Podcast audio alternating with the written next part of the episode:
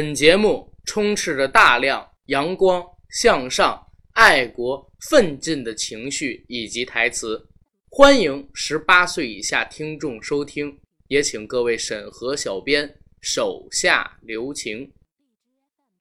那天根儿他去菜市儿，看到了同学小灯儿。小灯儿说：“我要娶媳妇儿，这对我们家可是大喜事儿。”可是什么叫做娶媳妇儿？难道这件事儿真的很有趣儿？娶媳妇儿都不知道什么事儿，回家去问问这个你爸的娘们儿。妈妈妈妈，什么叫做娶媳妇儿？难道这件事儿真的很有趣儿？儿子，你这个傻笨笨儿，娶媳妇儿可不是什么大好事儿。根 儿妈不给根儿娶媳妇儿，所以根儿急了。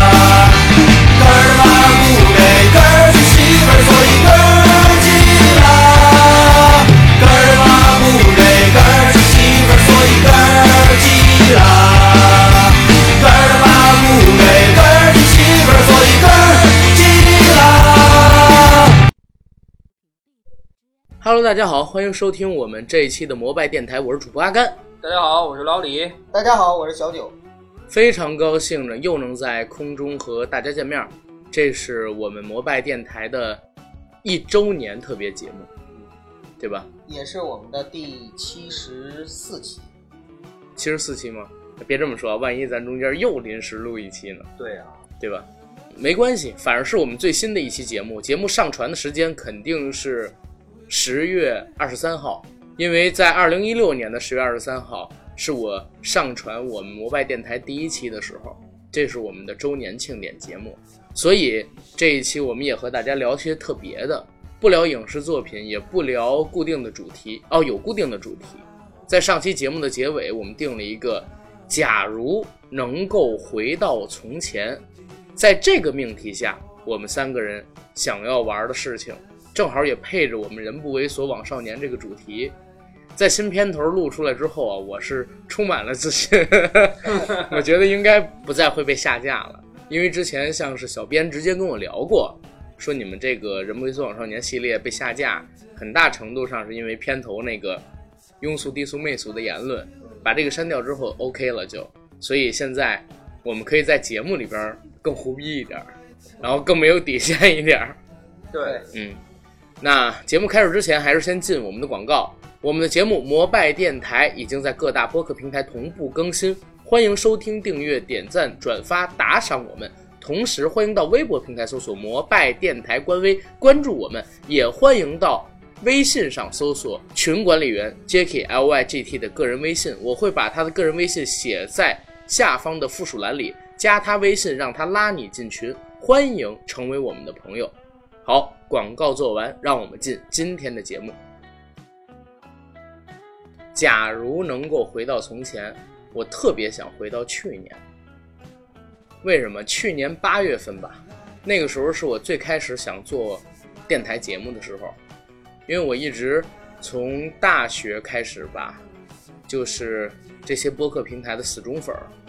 当时呢，听了很多很多的节目，尤其我又比较喜欢影视、历史、经济这几块儿，像是吴晓波，包括说马未都、高晓松，甚至说最早期的电影不无聊，都是听着他们成长起来的。一五年年初加了电影不无聊的 QQ 群，那个时候他们刚刚开始做，也就两年或者三年左右吧。到那里边认识了很多的朋友，逐渐产生了是不是自己也想做一个电台的想法。因为我觉得，像他们几个人，电影不聊的几个人，互相在一起聊天打岔，挺有意思的，聊一个话题。当然，我做的跟他不一样，我想做的更散一些，更像一个杂谈，而不是专把自己限定在某个区域里边。所以大家看到我们现在的节目，也是做的比较分散的，而不是统一的。我们都隶属于电影，或者说都聊电视剧，或者说都聊漫画。有了这个想法之后，到成型大概经历了有五六个月、七八个月的时间。这个期间里呢，我也认识了电影不无聊里边的很多朋友，包括说阿和，包括说小胖，包括说他们的管理加菲等等等等，我们都有互相有好友，而且我还是呃电聊小胖的半个媒人。他在我建的一个群里边认识了他现在的女朋友。从去年的八月份开始，我有一个客户，他是导演，给我提出建议说你们要不要做一个电台节目？他说当时可以提供一些支持，所以我正式的开始找朋友，然后让他们和我一起做这个电台。当时找了两位，一位是嘚儿龙，一位是悟空，但是两位因为种种原因吧，个人原因也好，工作原因也好，都没有办法来继续跟我一起录制这个节目。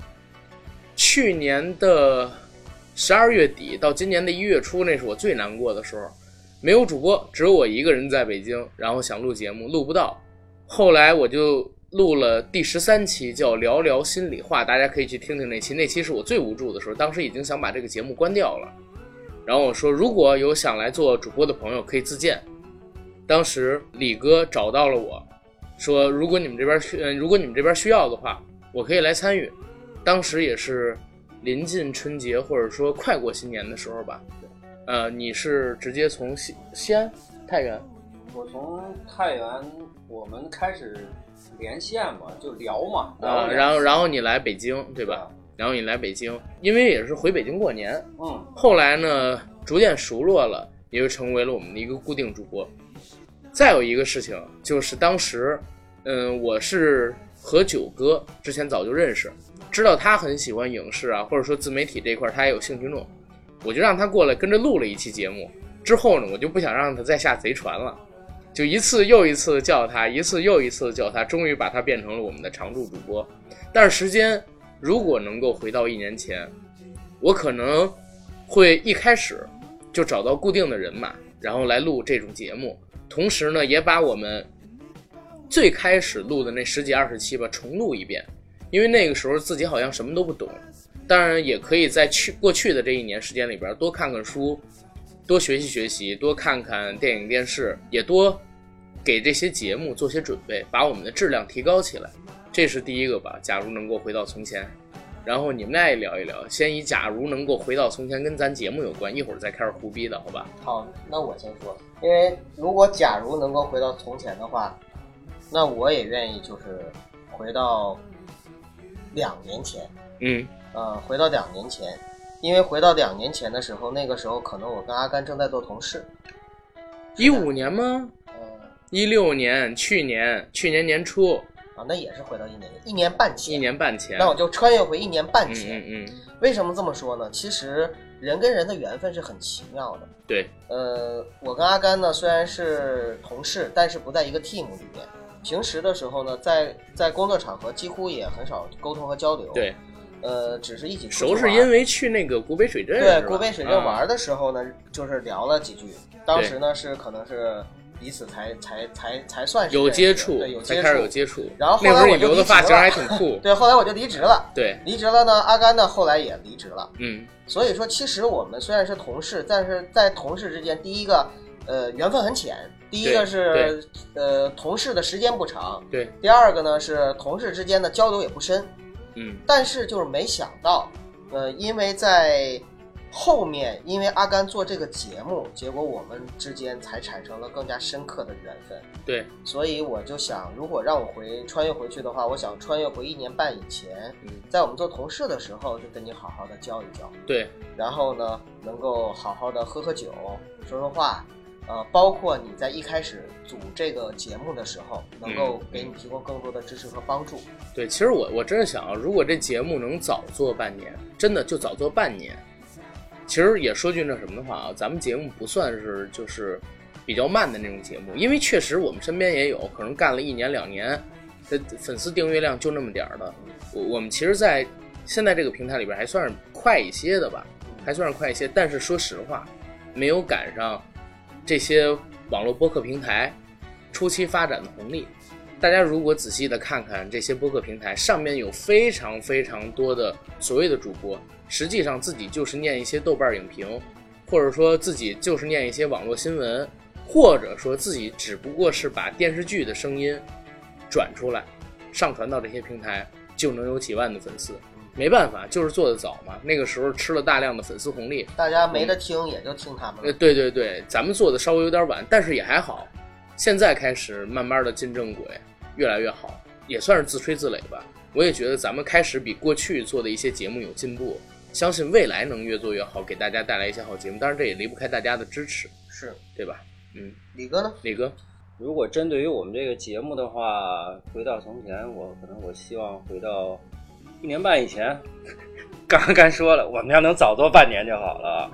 但是我我是倒是不是那么想，我是想的就是，因为如果我们能早一点认识啊，从一开始这个节目有想法的时候，我们就开始把策划这块抓起来，如何如何做哈、可能前期准备更多一些，不像我这个小兄弟在当年是单枪匹马来做。我觉得可能节目到现在的话，我们的质量会会更好一些。嗯，而且我我觉得我们录了这么多期啊，每一期我肯定都是回放着在听。回放着在听的话，我就有一个很直观的一个感觉，确实是从我来说吧，呃，因为我录第一期应该是成龙那一期嘛，成龙那一期的话，这么多期下来之后，我自身我都有感觉，我有一个相对来说，从做节目这一块儿可能更成熟一些，想法更多一些，不像过去，因为过去可能有一个不好的习惯，特别爱抢话嘛。现在也有，现在也有，现在基本上我不说话。呃，那会儿真的是抢话，为什么？呃，我印象比较深就是我们第一期录录成龙嘛，录成龙的话，我们三个人可能越说越高兴，大家在互相抢。结果那个节目，可能自己当时聊的时候，觉得，哎，应该是很好，但是当剪完之后听出来之后，怎么那么乱？我自己都觉得怎么那么乱。那通过那一期，其实我就有一个直观的感觉，自己听着好不是真的好，大家听的好才是真的好，对吧？哎，其实说实话，现在我养成一个习惯，就是我自己在录的时候，大家知道我有一个，比如说耳机或者设备，我一定要听咱们这个声音录到设备以后，它是一个什么样的效果，它是收音的。然后同时呢，我听你们俩说话的时候，包括我自己说话的时候，我脑子里边想的是，我们现在说的，如果到节目里边大家听的时候是什么样的？对，大家听的时候能不能说就是没有距离感？因为大家知道音频节目有天生的一个屏障，你是看不到我们的，你不知道我们做的表情、做的动作，甚至不知道我们手里边是不是在写写画画一些东西，可能的话就会有视听障碍，就会有视听障碍。我在想我们聊的东西怎么打破这个视听障碍，然后可能引导自己的话往更直白的，只需要音频上边的理解，然后就可以做到的事情再去告诉大家。这是现在给我的一个锻炼，因为我的工作长期会涉及到，呃，几十人、上百人、上千人那样的场合去讲一些东西。反正有了这个节目之后，确确实实发现自己在语言的组织能力啊，然后还有这个表达逻辑上边有一定水平的提高，这是一个。当然，咱们有机会也可以把那个过去的那些做的觉自己觉得做的不好的那几期重新做一下。我们也出一个修订版。对对对，嗯，当然我们也不会删啊，我们也不会删掉那些节目，那些那些都是青春的记忆。就像老照片一样，就算它照的再不好，但是那过去的时光很难再回去。那又开始唱歌了。嗯，难忘什么难忘的？时光一去永不回，往事只能追，味，只能回味。回味。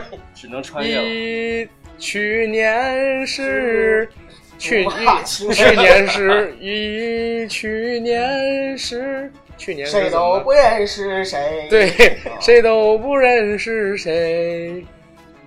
两小五别编了，憋不下去了。就憋不下去了，憋不下去了哈。嗯嗯，也也挺深沉的，也挺深沉。的。然后对，有一件事忘说了，咱们这个节目啊，备了一个抽奖环节，因为一周年嗯，不能白白的抽奖，但是其实也不算忘了。为什么我们要录到十几分钟的时候再说这事儿呢？我们是特别特别害怕有人就专门为了找抽奖这一段，然后来蹭奖，这样就不太好了。对，嗯，我先讲一下我准备的礼物，好吧？好的。之前跟大家隐隐约约提过，我准备了一张洛奇六的碟，这碟呢，可能我会写上一些赠语给大家啊。为什么要送给大家一张洛奇六的碟？因为史泰龙扮演的洛奇一直是我认为啊，在电影角色里给我最大激励感的一个人，甚至超过了所谓的什么《阿甘正传》还有龙哥扮演的那些角色，给我最多激励的人。那为什么选洛奇六？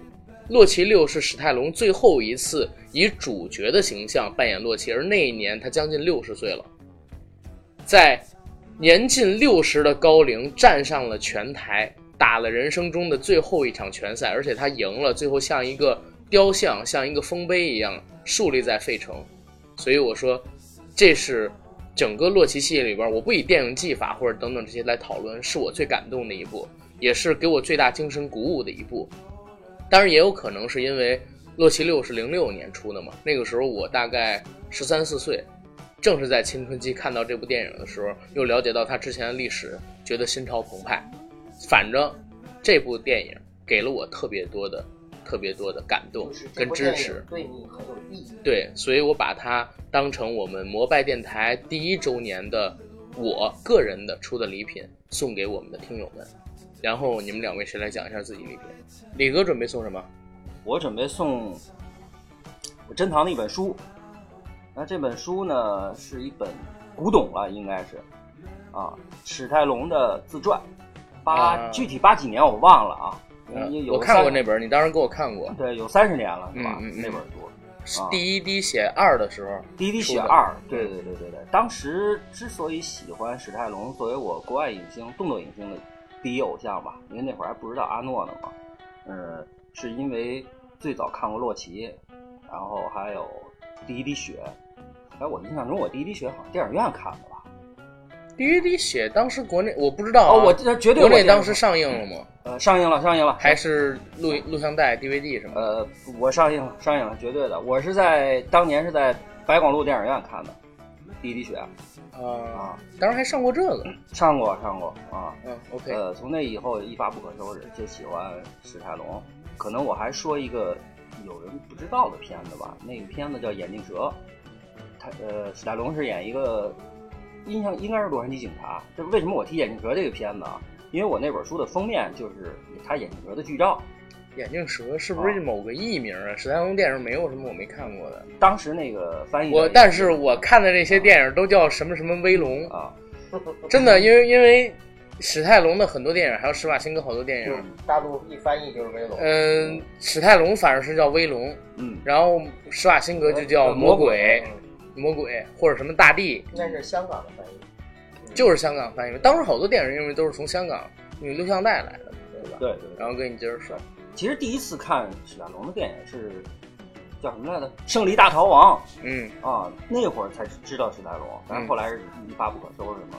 那本书，因为我看书比较在意啊，我我我看过几遍，基本上跟新的一样，只不过就是可能到现在纸质有点不是不是跟新的一样，我看你你有装过钉那个钉子，因为这本书现在有点快散，我看了，看了，因为当时借我看过嘛这本书，我没舍得送他那本书。当时呃，我是跟阿甘我们一见如故的时候啊，我非常兴奋的知道他喜欢那个史泰龙嘛。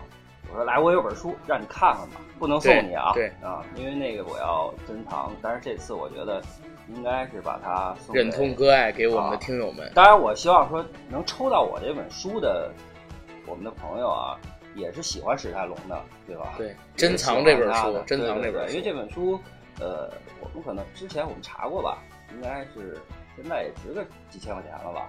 我印象中好像我们我们应该是应该是有啊，反正原版未拆封，现在是肯定有几千块钱。这本书哪怕我觉得开过封了，也得有个几百块钱，但是真的很有收藏意义啊！我看过这本书，这是八五年还是几几年的原版，当时在拍那个《第一滴血二》的时候，这本书真的到现在二三十年的时间了。然后九哥，你说一个送了 DVD，一个送了书。我呢，呃，可能大家也知道，有的时候呢喜欢出去走一走、玩一玩，所以呢，九哥决定送给大家一个旅游纪念品，哪儿的纪念品？就是上次去马尔代夫的时候，那那个生殖器。那太俗。嗯，呃，就是在马尔代夫的时候呢，呃，我就买了两个冰箱贴，嗯小海豚的，一个呢放在自己家里面的冰箱上，另外一个呢就是始终没有动。那么我打算呢，把它作为我的第一个礼物送给大家。嗯呃，为什么说是第一个礼物呢？是因为我准备了两份礼物。嗯呃，另外一份呢是送给大家一个，呃，本人最喜欢玩的一款桌游，哦，嗯什么叫做《璀璨宝石》。璀璨宝石？对，呃，这个桌游呢是，呃，我迄今为止玩过的，我认为就是所有的桌桌面游戏啊，就是狭义的桌面游戏嗯，啊、不能再加上什么麻将啊、纸牌啊什么其他的。也不算大富翁吧？啊，对，也不算大富翁，就是所有的这些狭义的桌面游戏里边，我玩过的，我觉得是从教学性、趣味性，还有就是识人性上最最最经典的最经典的一款。游戏非常简单，但是呢，玩起来呢，又每一局都有不同的变化，让人呢可以越玩越好玩，而不是说很多很多桌游你看着好像设计的非常漂亮，各种道具什么也非常的出彩，嗯，但是玩着玩着呢就腻了，甚至玩着玩着你会发现很多 bug 和漏洞，嗯，而这个游戏呢几乎没有 bug，每一局呢都有不同的变化，而且呢你入门又非常的容易。还有就是你新手和老手在玩的时候呢，相对来说公平性更强。嗯不是说你老手呢你就一定能赢，新手就不赢，因为他在这个游戏里边呢，不光是要有技巧，还要有运气，还要有自己在呃游戏过程中的一些你的逻辑思维能力、记忆能力等等都有。嗯所以这款游戏呢，我是个人最喜欢的，我珍藏了一套，然后平时自己跟朋友玩的时候用一套，所以我打算把自己珍藏那套呢拿出来给大家。好，OK，这是九哥的礼物。那刚才说过了，我们的礼物就是洛奇六影碟一张，洛奇扮演者史泰龙的自传，差点说差点说懵了，史泰龙的一个八十年代出的自传一本，然后呢，九哥是冰箱贴一个，桌游一套。对，好，那本期节目的抽奖方式是这样的，所有收听我们这一期节目的听众都可以参与抽奖，抽奖方式如下：到微博平台转发我们本期的节目，同时关注摩拜电台官微“摩拜电台官微”六个字啊，关注我们。转发的时候艾特我们，说一句最想对我们摩拜电台说的话，一周年的感想吧。我呢会在本月底之前公布获奖名单，绝对公平、公正、公开。一旦公布这个名单，获奖人要主动联系我们，私信给我你的联系方式跟地址。哦，对，转发并艾特我们的时候，你也可以截图发给我的私信，让我知道你跟我联系过。这样的话，省得我一个一个去找，到时候可能把你遗漏掉。这是我们本期节目的抽奖方式。再之后呢，大家也别着急把我们节目关掉，我们还有奖品，没错，我们放在后面。我们放在后面，具体什么时候可能是中间，也可也有可能是末尾，告诉大家是什么奖品，怎么抽。对，所以这期节目请详细的听下去。好，那咱们开始正式的胡逼吧，聊这个。假如能够回到从前，假如能够回到从前，来，我先给大家介绍一下，我还没有下定语，你怎么能介绍？大家不知道那个九哥，我们现在在九哥的办公室，九哥的办公室有一个黑板，他自己把这个黑板上边写了好多的东西。因为我在定出“假如能够回到从前”以后，他又补充了一个副标题，叫“怎么穿越才最爽”，所以连起来就是“如果能够回到从前，怎么穿越才最爽”。然后他又写了几个穿越相关的标题，还有穿越的方式跟种类，让他来给大家解释一下，好吧？好的，因为这么多年来啊，各种穿越的作品太多了。呃，从我所知所见，呃，我给大家呢就是做了一个总结。当然，这个总结呢不一定非常全面哈。呃，我分成把穿越分成前穿、后穿、真穿、假穿四四大类。那么前穿、后穿、真穿、假穿这四类里边呢，又分别有小的类别。比如说第一类前穿，前穿什么意思呢？就顾名思义，往从前穿，往 能不能好好说？啊好，把我东北人的那个暴露了啊，往从前穿。那么过去穿不行吗？往过去穿，那前穿嘛。嗯然后那个怎么穿呢？有两种，一种是像《夏洛特烦恼》里边夏洛的穿越方式，就是回到自己过去的身体里，带着记忆，那么这样子的话呢，就是相当于你还是你，你妈还是你妈，你大爷还是你大爷，你大妈呢？大妈那就再说。然后另外呢，第二种呢，就是穿越回过去之后呢，变成了另外的一个新的人物和新的身份。那么这个呢，都是前传，后传又分成了两种，一种呢，呃，所谓后穿就肯定是往后穿嘛，就是往未来穿越，你能不能过去未来？你别说前后，你我就说往后来穿越。那么后来穿越呢，也是分两种，一种呢是古代人穿越到现在。以前呢，TVB 有一个叫《九五至尊》的电视剧，电视剧江华啊，江华演的，那里边呢就是他跟对他跟吕四娘嗯吕四娘两个人呢，就是穿越，他演的雍正跟吕四娘，他演的雍正和吕四娘两个人穿越到了现代的香港穿越到，了现代的香港，啊，这是古代人穿越到现代。那么还有一种呢，就是现代人穿越到未来。这个穿越到未来呢，我以前看《科幻世界》杂志的时候呢，很多的科幻小说是这样写，就是一个人物他穿越到了未来，有的是时候是近未来，有的时候是远未来。嗯，那个时候作家在展开脑洞，就是未来的生活。那么在很多影视作品中也会有这样的情况。还有呢，第三类叫真穿，真穿是什么意思呢？就是说这个人真正的去穿越回了过去，改变或者不改变历史。那么这个里边呢，就是就分两大类了哈。呃，第一类呢，就是说像我穿越回了过去，成为过去的某一个真实的历史人物。呃，比如说我穿越回去之后成了包拯，我穿越回去之后呢，成了呃朱由检等等等等。那么还有一类呢，是我穿越回去之后呢，变成了一个虚构的人物。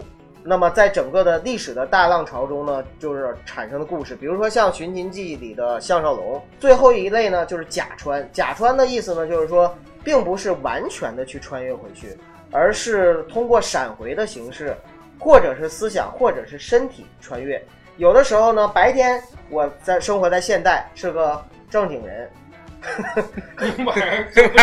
晚上穿越到穿越到过去对晚上的时候呢，就穿越回了过去，强奸犯，啊、在在变成大牢里变成了一个就是另另外一种身份生活，然后就是两种身份交替的这样子去穿越我。终于知道为什么九哥要戴着胸罩录节目。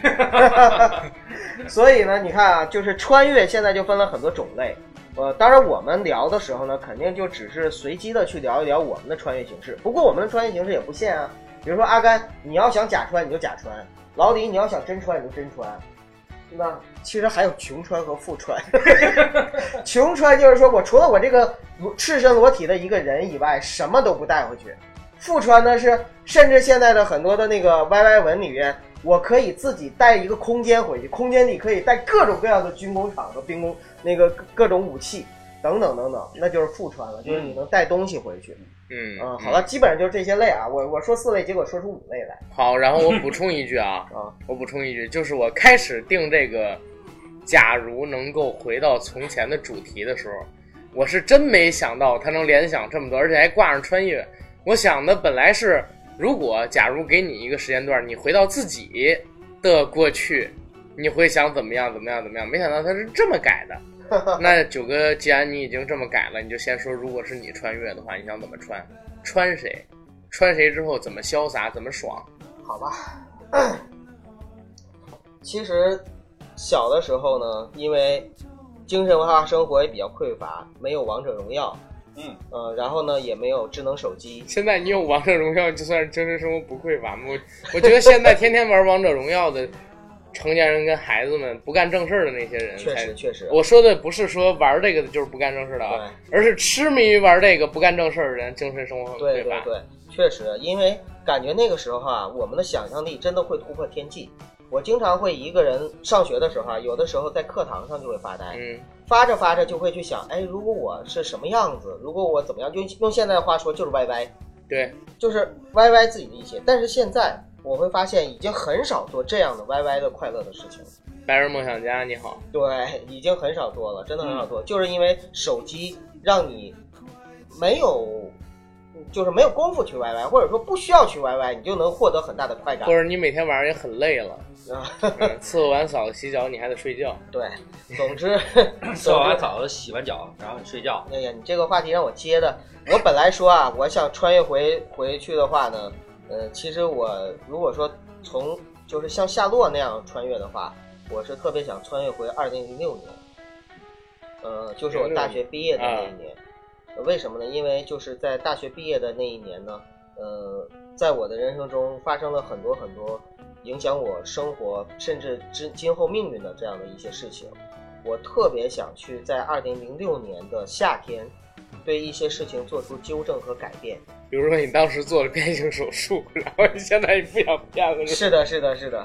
哎呀，因为你看金星，你就知道，其实男的变成女的才是最明智的决定 然后就红了。啊。对，嗯，但是女的变男的的，现在我几乎还没看到有大红大紫的。女的到底怎么变男的？这个加一根儿呗。算了算了，不聊这个。咱们聊穿越嘛，又不是聊做手术。就反正就是，如果是穿越回自己的身体的话，带着记忆，我会去修正。其实大家每个人哈、想想要回到自己的过去，一定是想要去改变一些东西。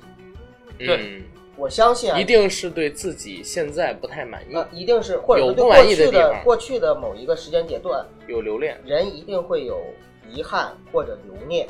对，留留恋，今儿今儿嘴怎么这么瓢啊？留恋留恋留恋留念恋留念的地留方。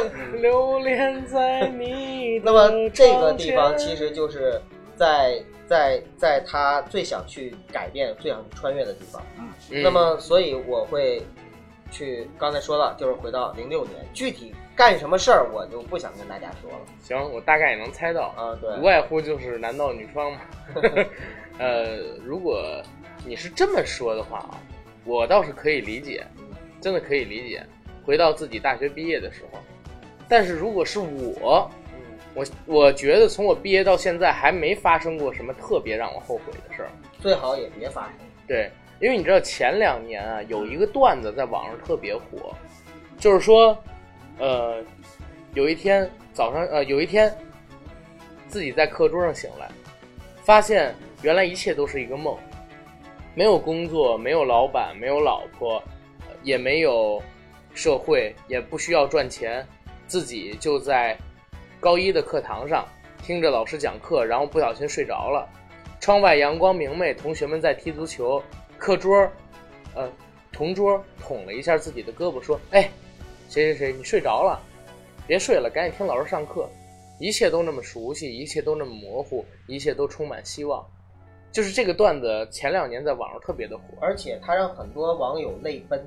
对，就是确确实实很多人在成人或者说踏上社会，开始担负责任的时候，发现自己没有成为自己想成为的人，或者说自己儿时成长时幻想的一些东西，最后没有实现，而且或者说就不是真实的，跟自己不是真实的，所以对现在的生活不满意，想回到过去，想再从头再来。为什么那么多人在学校的时候不好好学习？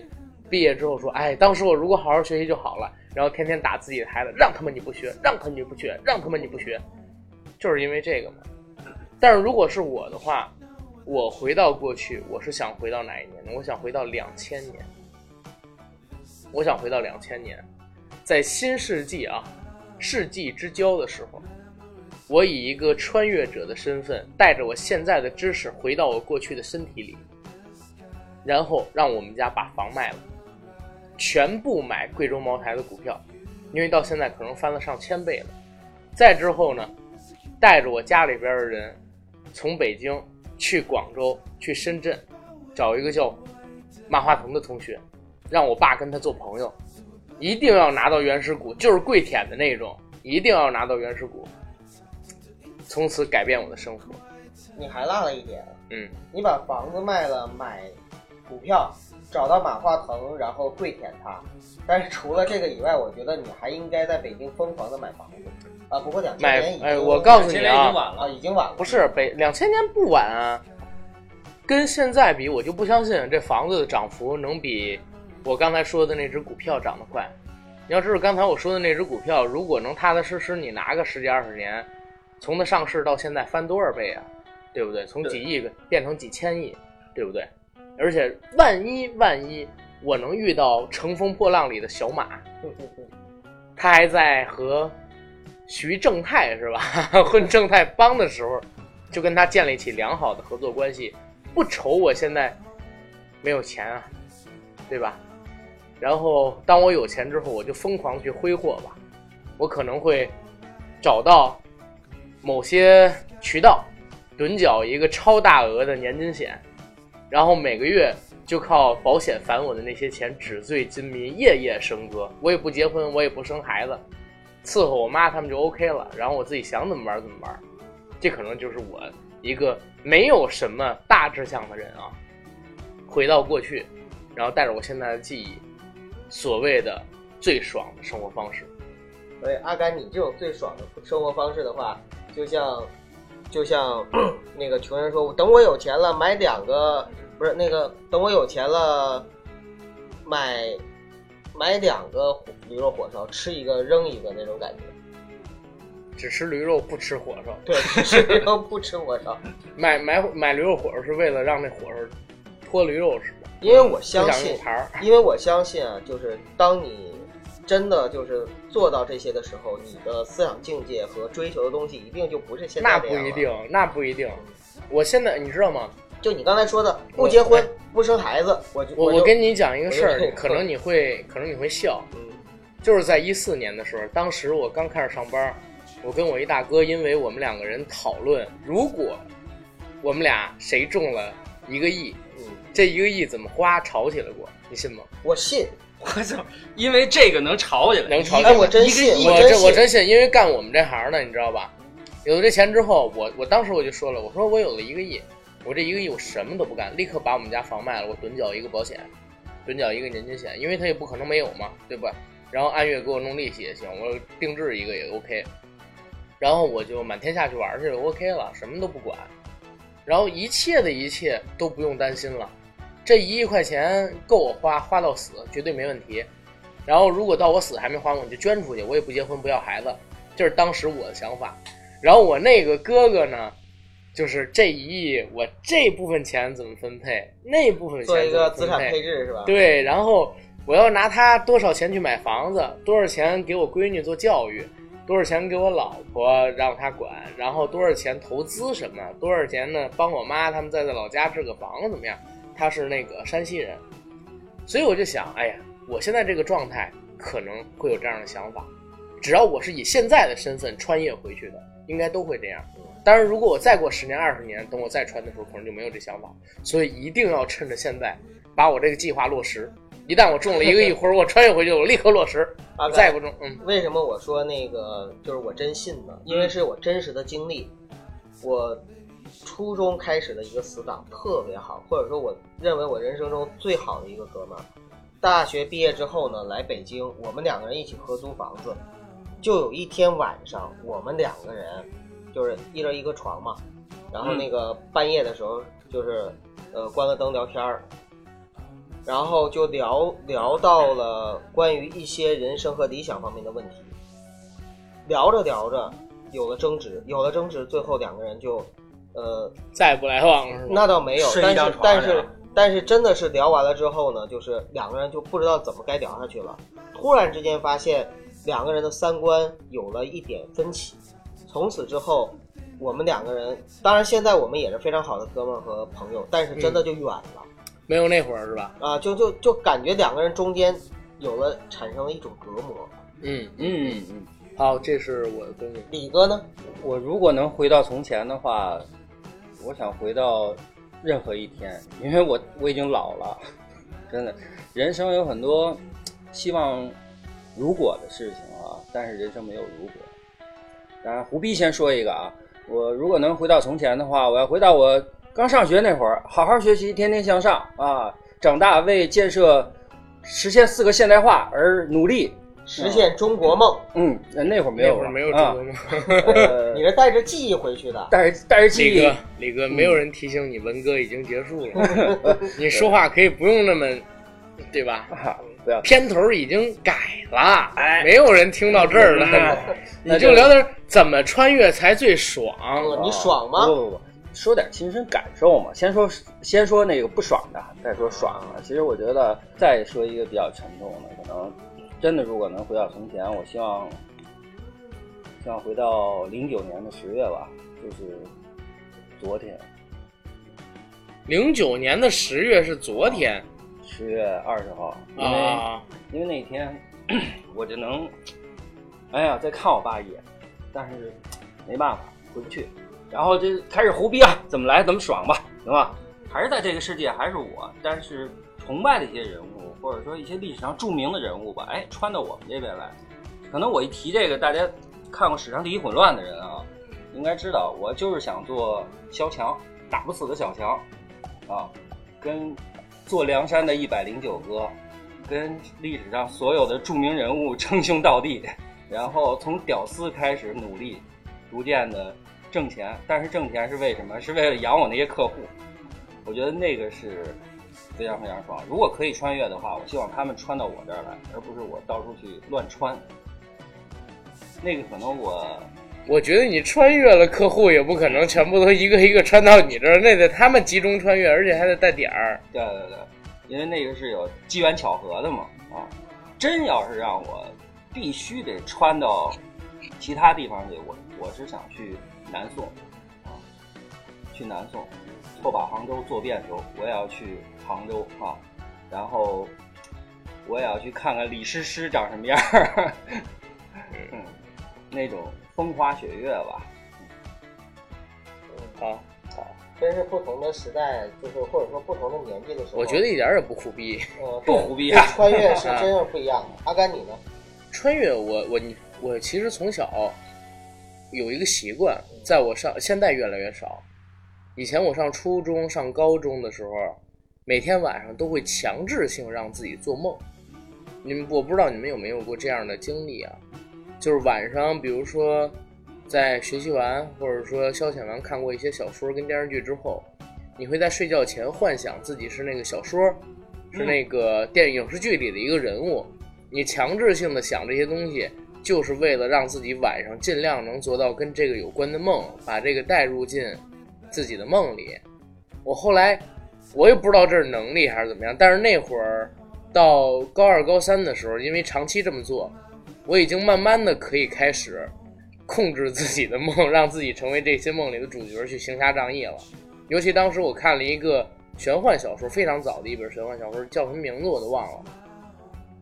什么某某大陆，然后还有斗气跟跟什么魔法之类的，天天晚上就幻想这个，幻想自己是那部戏里的那那部小说里的男主角。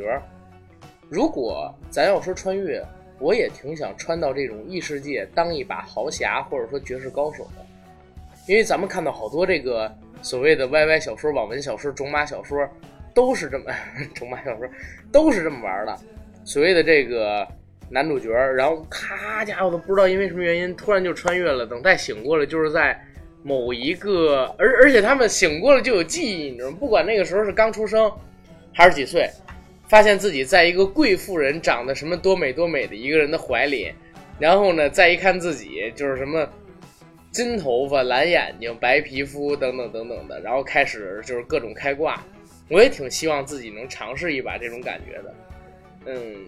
就像是我最早最早接触的一批网络小说吧，叫《张三丰异界游》，看过吗？没有，看过这名字，但是我没张往下看。反正那个小说作者叫什么写字版还是啥？那是我上初一还是小学时候的一本一一本小说，叫《张三丰异界游》还是干啥？我忘了。那本书当时我就觉得啊，文笔极其糟烂，但是哎呀，他那个想象力好有意思啊！就是张三丰跟嫦娥还是跟哦，张三丰跟雅典娜，他们两个人是在一起的。然后张三丰还拜了元始天尊做师傅，他手里边用的一把剑，我忘了是什么剑，昊天什么剑吧，是用一个星系练出来的。然后孙悟空跟张三丰是结拜的哥们儿，他们一起到希腊，把宙斯他们那个奥林匹斯神什么的给打了一波。然后呢，还跟耶和华干过架，然后穿越到异世界，然后呢，就是那书写的超级牛逼，你知道吗？就是文笔极其糟烂，但是这个构想，我操，以前没接触过这样的东西。为什么前两天咱们采访蔡骏，蔡骏老师说中国的网文是独树一帜的，已经到了一个非常高的 高度。其他国家虽然没有网文，哪怕有网文也是很初级的，跟中国这比不了。那当然了，你们西方的几大神是吧？什么奥丁啊，什么什么希腊宙斯，呃，希腊的宙斯啊，什么耶和华呀，在我们中国的玄幻小说里边，都是主角轻轻松松 一个手指就可以击败的人物。好像哎，是不是可以这么说？嗯，很多西方文学之所以不会像中国的文学这么的想象力宏大，嗯是无神论咱们是对我们是无神论，没有信仰拿任何的神理去开玩笑，对但是对有很多有信仰的国度，他可能很难做到这一点我点。我是真的发现中国这个玄幻小说对于主角的能力，就是说强大的形容词就已经扩充到什么样的范围了？经常会有，哎，大家知道那个绿巨人，比如说漫威超级英雄，对吧？一拳可以打爆一个宇宙，对不对？但是呢，咱们这个宇宙，咱们这种小说里，已经有主角就是眨眼间一箭射一箭甩出去，然后就千百个宇宙就破灭掉的那种人，然后可能比他们美漫的英雄强到不知道哪儿去了。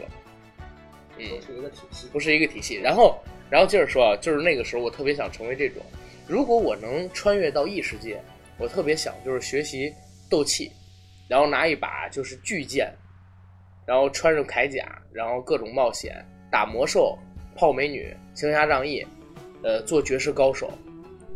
要是能给我这么一个机会，我觉得可能会挺爽的。然后再有穿越的话，我还想穿越什么？我还想穿越到王思聪身上，真的真的啊人家叫附体，真的，我我真是觉得这真是妒忌，你知道吗？我真的妒忌王思聪夺父之仇，我跟你不共戴天，我操，真的。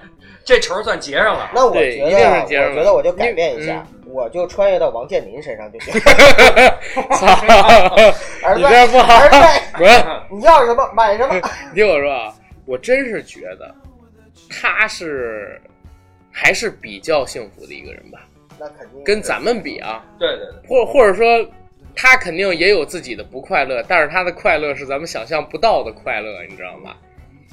真的是这样，人比人得死，因为你如果发现人跟人去比，可能他们俩中间的差距比人跟猪都大，对不对？比人跟猪都大，所以，哎，我挺想去感受一下他的生活的，就是真的做一个家里有上千亿的富二代，然后每天泡网红，然后随便做点项目，他爸就给他融 A 轮、B 轮，砸几个亿出来。他爸不说了吗？五到十个亿对我现在来说，说小意思吧，太太狂妄了，中等意思吧中，等意思吧。我也希望我们家人能跟我能随便甩给我一个中等意思，你知道吗？能随便甩我一个中等意思。我也希望自己，呃，能有几千万的粉丝，每天喊着让我做他们的老公，对吧？国民老公这个名字我也想做一次，这是我想第二。再有一个，我真想做吴彦祖，我真想做吴彦祖。就是上一期节目我可能还剪掉了一部分，大家没听到我们关于就是我自己一些讨论。我有一个微信群，这微信群的名字就叫 Jacky 投行吴彦祖，英文名儿叫 Jacky 嘛我。嗯，然后我一直把自己比作是吴彦祖，但是我没有真正的像他一样有那么貌美的身躯，然后呢那么好的家境，如何如何的。如果能穿越到他身上，我也甘愿，哪怕是现在的他，四十多岁的他，我也甘愿。其实现在快能实现了吧？那要是这么说的话，呃，那我就想穿越到刘恺威的身上了，你为什么要穿越刘恺威身上？因为你知道我我的梦中情人是大幂幂啊，嗯，大幂幂跟刘恺威有什么关系啊？哎呀，夫妻啊，哎呀，如果要是我，我就不穿越到刘恺威身上，不是那不叫穿越，那叫什么火？呃附附体体啊附体啊，啊不是也叫穿越吧，哎这叫互换身份。我我跟你这么说，老弟，就像阿甘想体验一下王思聪的快乐，那不叫附体吗？对啊，嗯我也只是想体验一下刘恺威的快乐就可以了。刘恺威有刘恺威现在有快乐吗？呃，不管那个时候别别就反你管这正一次干嘛一次真是的就可以了，我一次就好，想陪你去看天荒地老。我觉得九哥你这歌喉真的是各种走调。我觉得啊，我觉得我想法比你要纯洁一些。嗯，如果要是我能附体的话哈，我还是附的杨李莲英是 操！哎，李哥要附在杨幂身上，那我就不附在刘恺不是威身不上。是？我说是李莲英，你们为什么听成杨幂了？他自己说啊的。啊！我说我要附的你说附杨幂身上让我哥们儿爽一把，操！你刚才又附在杨幂身上，我要小九小多比身上。不是你听我说，小九，听我说，小九，都是你我是我说老李，都是来，你我让你爽一把你。给我远边儿都是去！造孽。我觉得纯洁一点，真的，我附在杨幂的初恋身上，最起码那是那种真感情哈，就是真正的体会一下真感情。别老拿人明星，别老拿人明星开玩笑，我没准我没准到时候都给你们 P 了，把名字行吧，开的有点过，嗯。说点正经的来，然后接着说反正正经 这不这不是胡逼吗？开始正经的。李哥，嗯如果说你穿，嗯你想穿谁？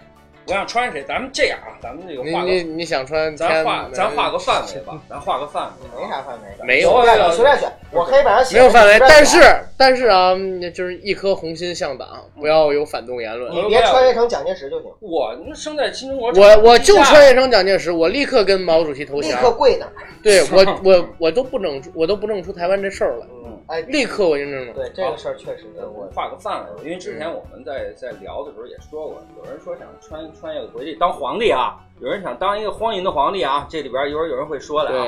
但是如果要是说皇帝啊，老李要是想穿越回去，我就当杨广、隋炀帝，我还以为你说穿越回你本家呢，当个唐太宗什么不行，太累，唐太宗太累唐朝其实也挺唐朝并不以利啊，对。嗯，尤其是吴德宋朝并不如烟，嗯，当杨广，唐朝以力难，李哥。以力难，但其实杨广也不是那么荒淫无度，不是若无水不是是想穿越回去过他一辈子吗？嗯，你是想最后的时候也落一个他那样结局吗？那要怎么说？都说隋王赖死河，然后至今千里赖清波是吗？靠清波，若无水电龙舟事，与语论功不较多。就是搜那个京大运河嘛，对吧？对对对对对，啊其实我觉得哈，杨广也是应该不是演绎的那种。我觉得就是因为《隋唐演义》给夸张化了，其实像他那样皇帝挺多的。我我他之所以，他之所以，我跟你说，杨广啊，在我的理解里，他为什么会被写的这么荒淫无道？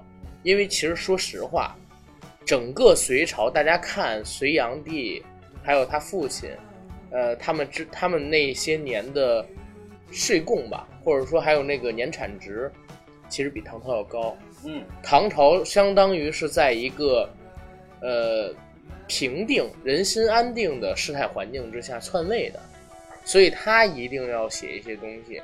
嗯或多或少的，杨广肯定会有责任，但是他也一定妖魔化了一些。历史是一个任人打扮的小姑娘嘛，对对吧？对对。啊，然然后你接着说，接着说。然后我接着说啊，我嗯我说到杨广那个，我想起一个，嗯，我很多年以前看过的一本小说，穿越的啊，嗯，那个小说叫《追龙》，那个追龙追龙，对对啊对，叫追龙，好像是我忘了说的九个故事啊，是九个故事，呃，九个故事呢是从哪儿开始穿呢？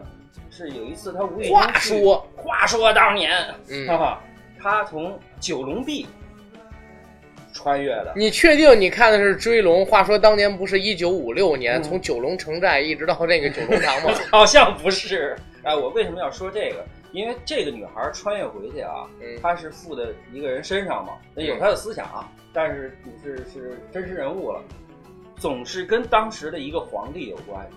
那这里边就涉及到，就是她第一个穿是那个叫什么来着？那个《封神演义》里边那哥们叫什么来着？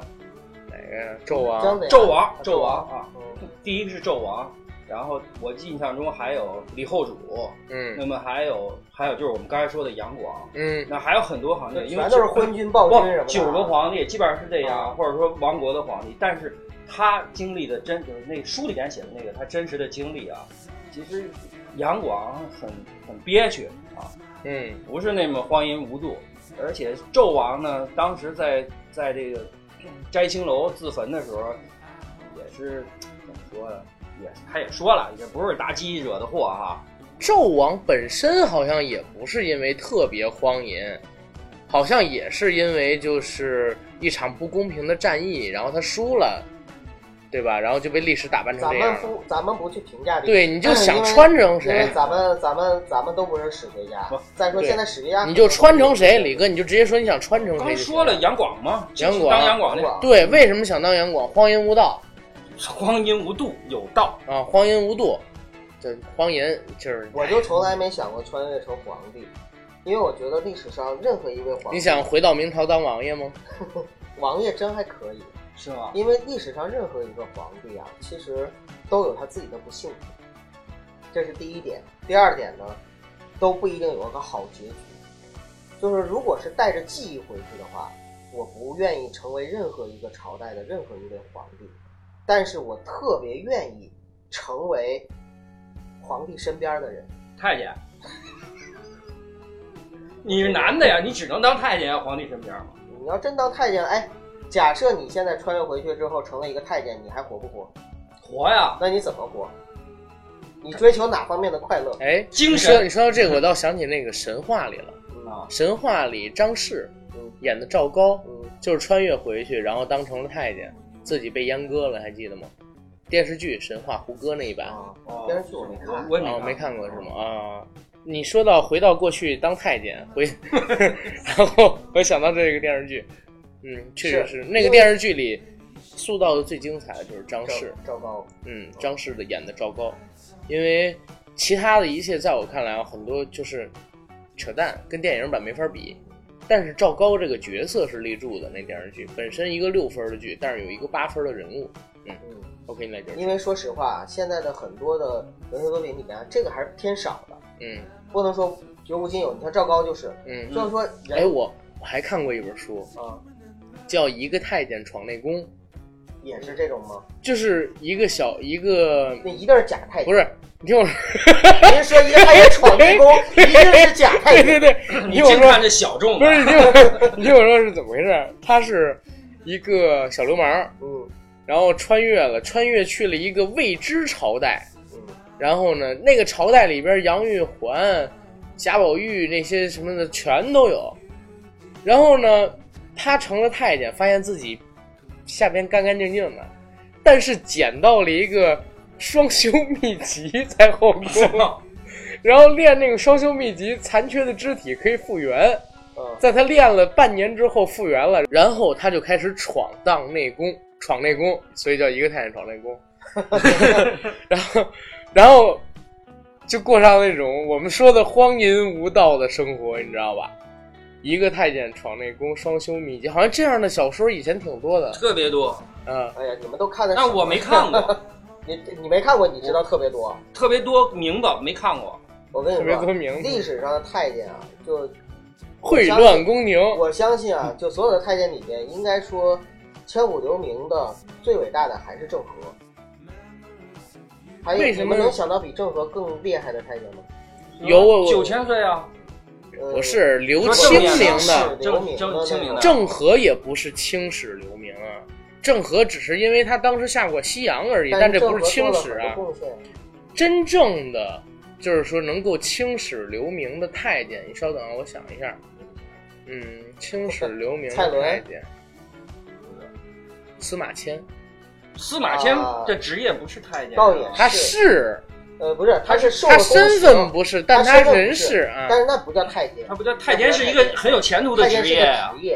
太监是一个职业的话，让我再想一下，还有 还有啊，你不用执着了，你这辈子也没有这个机会了。不是蔡伦是太监吗？是啊，他职业就是太监，对呀，我还真没注意啊，这真的。蔡伦就是，嗯，其实太监说实话啊，还是有不少的。是是不是是有，不少就就就是呃，好太监还是有不少的历史上。呃，反正就是忠于皇室的肯定也有，好吧？这个这个啊，但是忠于皇室的那些那年那些年的，比如说他们的朝政啊，肯定也不错，归功劳都会归于大臣跟皇上，只有内宫乱政、太监当朝的时候，才会把他们名字摆到第一排。哎呀，我们怎么把这个话题又引到太监上？都怪我，都怪我。我说当皇帝身边的人，就是说成为皇帝身边呢，就像我刚才说的王不 就是太监吗不？是你是王男的，关键爷、王爷、王爷，或者是你永远啊，不要做第一只出头鸟。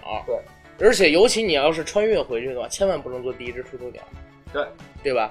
你一旦是露出风吹草动，啪就死在那儿。就好比哎，就是你的穿越就会很短。所以一定要学会输，嗯，别做皇帝。对，咱们从现在往前看，做皇帝的很少有好下场，你就做一个与世无争的安乐王爷而。且做皇帝真的不是没有没有很少有真正快乐，或者说绝无仅有。对，皇上的快乐你想象不到，你知道吗？也是也嗯是，但是我我还想什么呢？你穿越回去啊，如果是不带着记忆的情况下，呃，我刚才就想了一个方向，就是金庸的武侠小说里，所有的主人公其实他们都是身世比较凄惨，或者说都有很多是不是有病啊？你好不容易穿越了，你穿越成一乞丐，小乞儿。哎，你还真说对了，就是我觉得唯一一个让我觉得说他一生过得挺快乐的、挺快活的，自始至终都挺开心的，应该就是小乞儿石破天。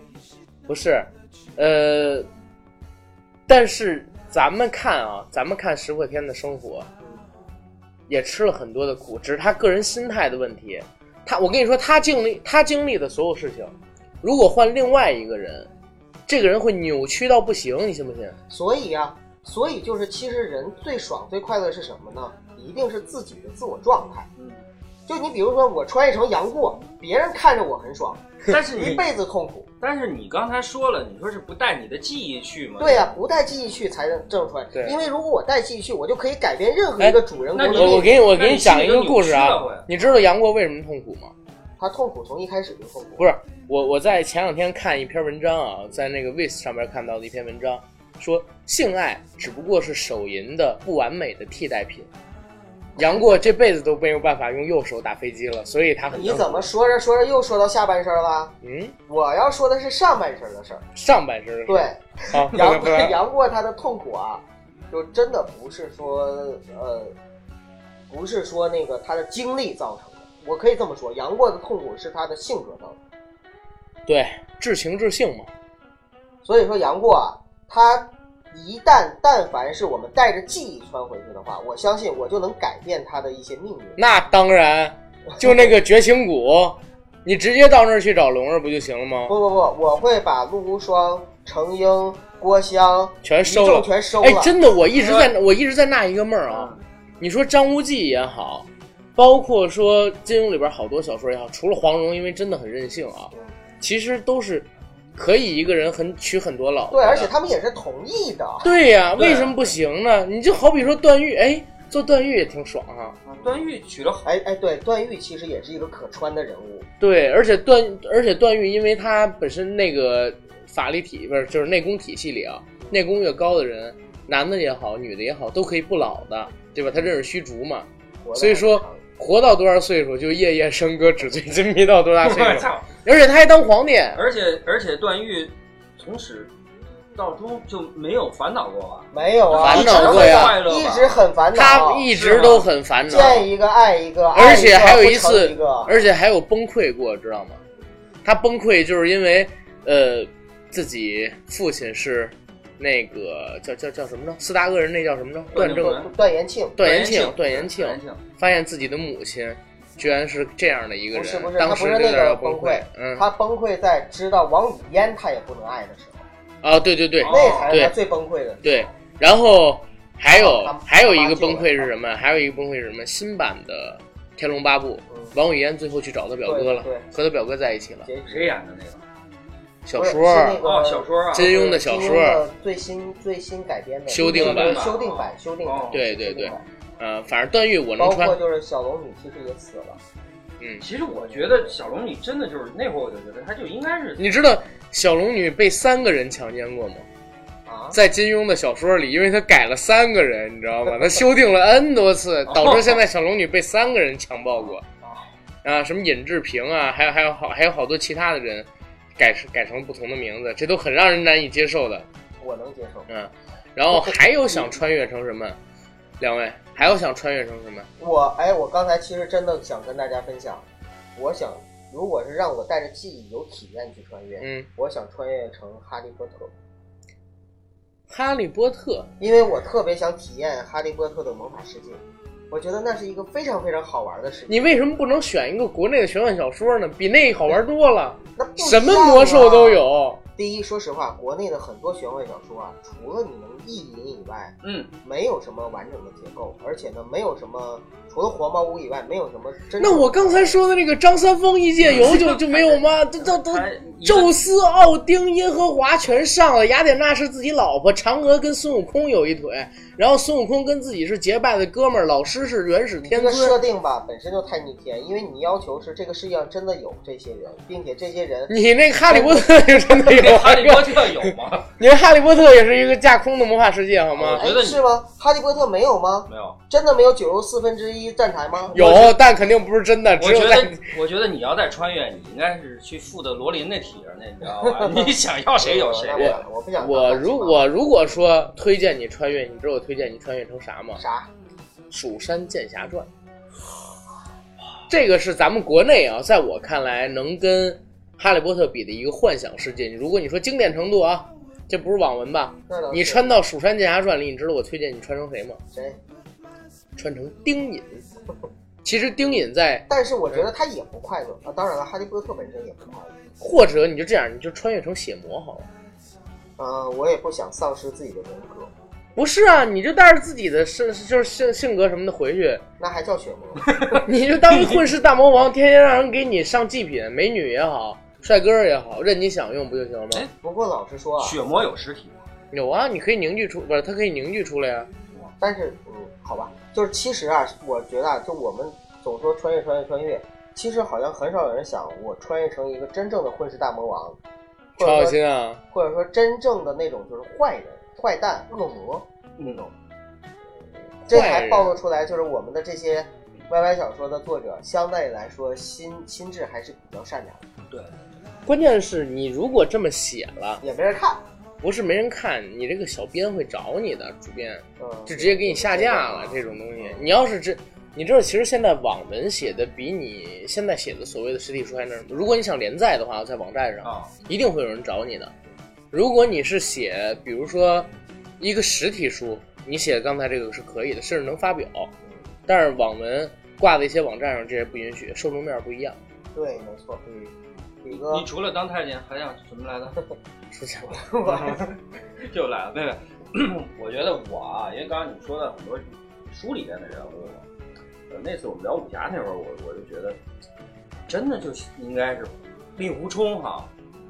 我要是那么令狐冲也不快乐。双臂钢筋铁骨硬如松，沉浸在不败的幸福中。他他可以不快乐，但是我要成为令狐冲，因为我现在就是放荡不羁嘛。其实我跟你说，令狐冲要是自己不想那么多事儿，他特快乐。而且我不是要没有岳灵珊，他特快乐。没有，我最佩服令狐冲就是重情重义嘛。我觉得他没有岳灵珊，其实啊他就其实他要最开始就下山了，或者说就一直顺着他师傅来，是吧？就会快乐。哎，也不对，也不对他开始就被他师傅算计。啊，真的，有的时候你善良没有用，因为你不知道你身边的人是什么样的，真的是这个样子。令狐冲不就是吗？还有一个叫狄云，狄云有人想穿吗？狄云太惨了，太冤了，我可不穿他。有人想穿丁点，而且，嗯我操，丁点更冤经啊！典，经典更冤。而且狄云，哎，我一直觉得金庸写这个《连城诀》的时候，上天对他不公平，把他触怒到了，所以他写了一本愤世嫉俗，所有人都是魔鬼的书，对，对吧？父杀子，父杀女，师傅骗徒弟，徒弟屠师傅，没一个好人。对，没有一个好人，唯一的一个好人，腿还瘸了，长得还不好看，经典算好。有好下场吗？其实，其实好人不得善终。其实说实话啊，呃，金庸的小说，我我之所以说金庸是大师，就因为他每一部小说其实都是有不同的地方。对，而且我看，我想穿成金庸，金庸的一生也很辉煌啊。对，而且金庸的一生真的那我就古龙吧。再见。古龙，古龙，古龙我不想穿，古龙驼背，蒜鼻头，你你长得才不要这么说49古大师但是不要这么说但是，古龙活得很快乐呀。他也不是很快乐吧？我觉得不要这么说古大师。古龙的家境特别不好，很小就进了黑社会。对，确实不能这么说古大师，我因为我也挺喜欢他作品的。我咱们聊过武侠哈，嗯，反正我真的觉得金庸还是挺幸福的。李嘉诚想创业吗？李嘉诚太苦了，年轻时候苦，他六十多岁的时候，不过他一辈子其实就算不苦，他也不会李嘉诚怎么享受生活你。知道李嘉诚是是在我看来富一代啊，一定会成功的一个人。他跟我们现在接触到的这些富豪不一样，你知道吧？他是特别老派的那种富豪，因为你像我，我我也接触一些领导、老板什么的，他们在聊，比如说一些东西的时候，老说一些假大空的话，尤其是马云，你知道吧？马云现在就是吹逼已经到一定境界了。天天灌鸡汤给。对，几乎就不说人话，天天给人打鸡血、灌鸡汤、讲未来，然后荣宏图。我我不承认他说的是错的，他说的是对的，但是这个真的不一定适合我们。李嘉诚说话是很务实的那种人，而且老头儿现在该九十了吧，还是九十多一点点儿，很干净，你知道吧？我说的干净是什么干净？就是退也退得漂漂亮亮，而且李嘉诚现在如果说去世，对他的公司没有任何影响。但是我们现在换一个方式啊，假如假如马化腾去世，腾讯会怎么样？马云去世，阿里巴巴会怎么样？假如啊，我们只说这个，但是李嘉诚如果说去世，他旗下公司也好，他的子女也好，其实说实话没什么大的影响，对不对？而且他教育孩子，我觉得也教育的很成功。所以他接班人也可以。对，大儿子李泽钜就是安安分分的把自己家的这个祖业做好。守业，对，李泽楷在金融也玩的是非常开，小超人小超人说的就是李泽楷嘛，对吧？对。所以我一直觉得李嘉诚先生才是我们的偶像。他其实想挣钱的话，在自己七十多岁、两千年之后有大把的机会的，但是他选择了守业。所以啊，其实你穿越成李嘉诚的话，我倒是宁可穿哎越成李泽楷。这儿这儿我还真是说一个问题，你们有没有发现，就是中国首富嗯，跟国外首富的区别？什么区别？我就这么说，你看李嘉诚，他是通过自己的一步一步的打算，给下边人全都铺好路，甚至说是在牺牲自己最后十几年的财富积呃财富增速上边，然后做到的这些。但是你看巴菲特，他从来不想怎么给下边人铺路，就是真的有点像那种子不如我，留钱何用？留钱何用？子若比我强，留钱又有何用？这还是中国和国外的这种传统不同。对呀、你看巴菲特的儿子，其实说实话他是搞艺术的嘛，对不对？跟这个东西完全没关系，对于企业也没有什么心思去管理。但是李嘉诚的孩子就是，哎呦，要把我这个家族做起来，如何如何如何。包括说比尔盖茨也是，他们都是套给基金会也好，套给保险公司也好，让他们去操作这些钱。但是李嘉诚先生就真的是啊，为什么说我被典范呢？对吧？呃，这叫怎么着？一生砥砺前行，儿孙不辱家风。然后我的偶像，呃，李嘉诚，噔噔噔噔噔噔噔，很有水平的一个人。他的很多书啊，大家可以去查一查，我们的听友们，他也写过自传，而且你了解了解他的发家史，从一个做塑胶花儿啊，他跟现在的年轻人，或者说跟马云他们那一代年轻人面临的东西还是不一样的。算了，李嘉诚再苦，我也穿成他了。我要去感受一把李嘉诚的生活。我就穿成李泽楷，这个时候我就又占回便宜了。咱俩两清嗯，咱俩两清。好假如能够回到从前，怎么穿越才最爽？才最爽，才最爽。爽好，聊到这儿呢，就该聊一聊我们的其他奖品了。啊！啊对对，哎对对对，哎，又拉回来了。嗯，啊，那我最后再说一句啊，如果让我穿越的话呢，我还想再穿越回清朝的一个人。李莲英，李莲英，我也要说，哎呀，你们两个人真是英雄所见略同，看来你们两个都想穿越成李莲英。错，我想穿越成李莲英的父亲。你吗，我我还是别别别穿回清朝去了，你们先站着吧。我是想穿越成谁呢？穿越成小宝。哇，你那叫清朝，你说我还想穿越成一个小说里的人物，你这么说的话，我们就理解了。啊，要不然我们肯定第一想就是李莲英，啊，对呀、皇帝身边的人嘛，小宝也是皇帝身边而且还是皇后身边的人。对，但是小宝有一点不好，他不会武功。要啥武功？我我我如果说穿越到武侠小说里我一定要会武功，而且一定要做绝世高手。小宝有机会，他拜的几个师傅都是绝世高手，他自己没有这个天分不愿他不是没天分，他是不愿意。你要是愿意的话，你也我我不想从头练，我要穿就穿已经大功告成的已经大功告成的，比如说是段誉，嗯。比如说是虚竹，但是你知道吗？当一个人大功告成之后啊，他他的东西，他的快感是没有，就是说你经过了很多漫长的我不怕，过程我，不怕。然后你获得的，我这样说，李九哥，你现在让我大功告成，我绝对我不嫌快感少。但真的离开这个快感，说奖品，啊，好，好，这期的节目我们还准备了几个小礼物，九哥来做个介绍。好的，呃，这个是我们摩拜电台呢给大家准备的第二份礼物。那么这个第四，份礼物吧，呃主播一人一份嘛。啊，对，这个是我们摩拜电台呢，呃，整个给大家准备的最后一份礼物，就是就是怎么这么失败？我们重说行吗？重说，重说。啊啊，好。那么这份礼物呢，来自于摩拜电台，我们的三位主播一起为大家奉献的。前一阵子啊，我们去了一趟故宫，在故宫呢，发现，在故宫里边有一个专门的纪念品中心。纪念品中心里边，可以说哈、是九哥在整个的全国各地看到的所有的纪念品里边，就是品质最好，设计的最用心，并且呢是，呃制作的工艺呢也最精良的这样的一个文化创意产品。那么我们三个人呢，现在人手一把，那么我们也希望呢再奉献出三把来给我们的听友，那么就是一把扇子，一把故宫的折扇。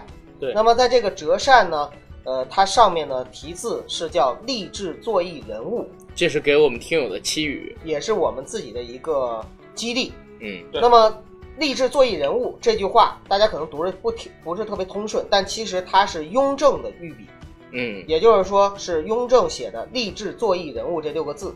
啊，那么我们呢也特别的臭不要脸，打算在这个扇子上面呢盖我们加盖上我们自己的印章，哎，你们的印章写的是真名吗？是真名。是啊那也行，我也是真名。就我们的印，没 没人给自己做把给自己甲做可以假名没有啊，你可以给自己取个号啊，哦，那倒是对吧？啊，我叫卧龙，我的我的印章反而是我的名字，后边写着“莫去”两个字。嗯。然后李哥的呢是李哥的名字加上知印，我谁那兜写的是知音？没有啊，我没有啊的印章就是我的名儿俩字儿。嗯啊，哦，所以说呢，就是我们把印章呢盖到上面，使这个旅游纪念产品拥有更更好的一个纪念意义，变成摩拜纪念产品，而且是独有的摩拜旅游纪念产品。摩拜旅游纪念产品。然后之所以呢，把这样的一把折扇啊，三把折扇送给大家，一方面呢是代表我们的期许，另一方面呢，它是故宫的一个产物，而我们呢，摩拜的总公司就呃摩拜电台的总公司，呃和发源地就是在北京。我我说你要是故宫，你是真穿越成李安 真牛了呃，未来呢，我们肯定还会开枝散叶到其他的省市，开枝散叶，或者可能在纳斯达克上市，在开曼群岛的注册。但做个是 VIE 架构是我们的？我们的根源还是在北京，所以呢，希望创呃给大家呢一份就是有文化气息和有我们的文化土壤的这样的一份礼物，希望大家能够喜欢。希望大家能够喜好，欢这个尾结的还是可以的。然后三把扇子啊，这三把扇子每一把扇子对应的是一个听友。刚才我们已经在微博平台留下了抽奖方式，而这三把扇子的抽奖方式是针对于在我们本期节目下评论，并且转发到自己转发到自己各大播客平台动态的听友们的。在做完这些事之后，大家可以截图，然后发私信给我。现在各大播客平台的私信聊天也都可以截图了，呃，也都可以发放图片了。所以奖品的发放方式我们说了，今天聊的内容大致到这儿也就可以结束了，对吧？要说穿越的话题呢，跟我们以前说的话题一样，都是聊很久也聊不完。但是呢，幸福的时光总是短暂的，又到时候说拜拜拜拜了。拜拜了。嗯！这是什么呢？呃，如今随风而逝。啊，不是不是，为什么我没听过这首歌？我也没听过。难忘今宵，难难忘忘今今宵。无论天涯，我想起来涯了。日海角。结束，拜拜。拜拜拜拜拜拜。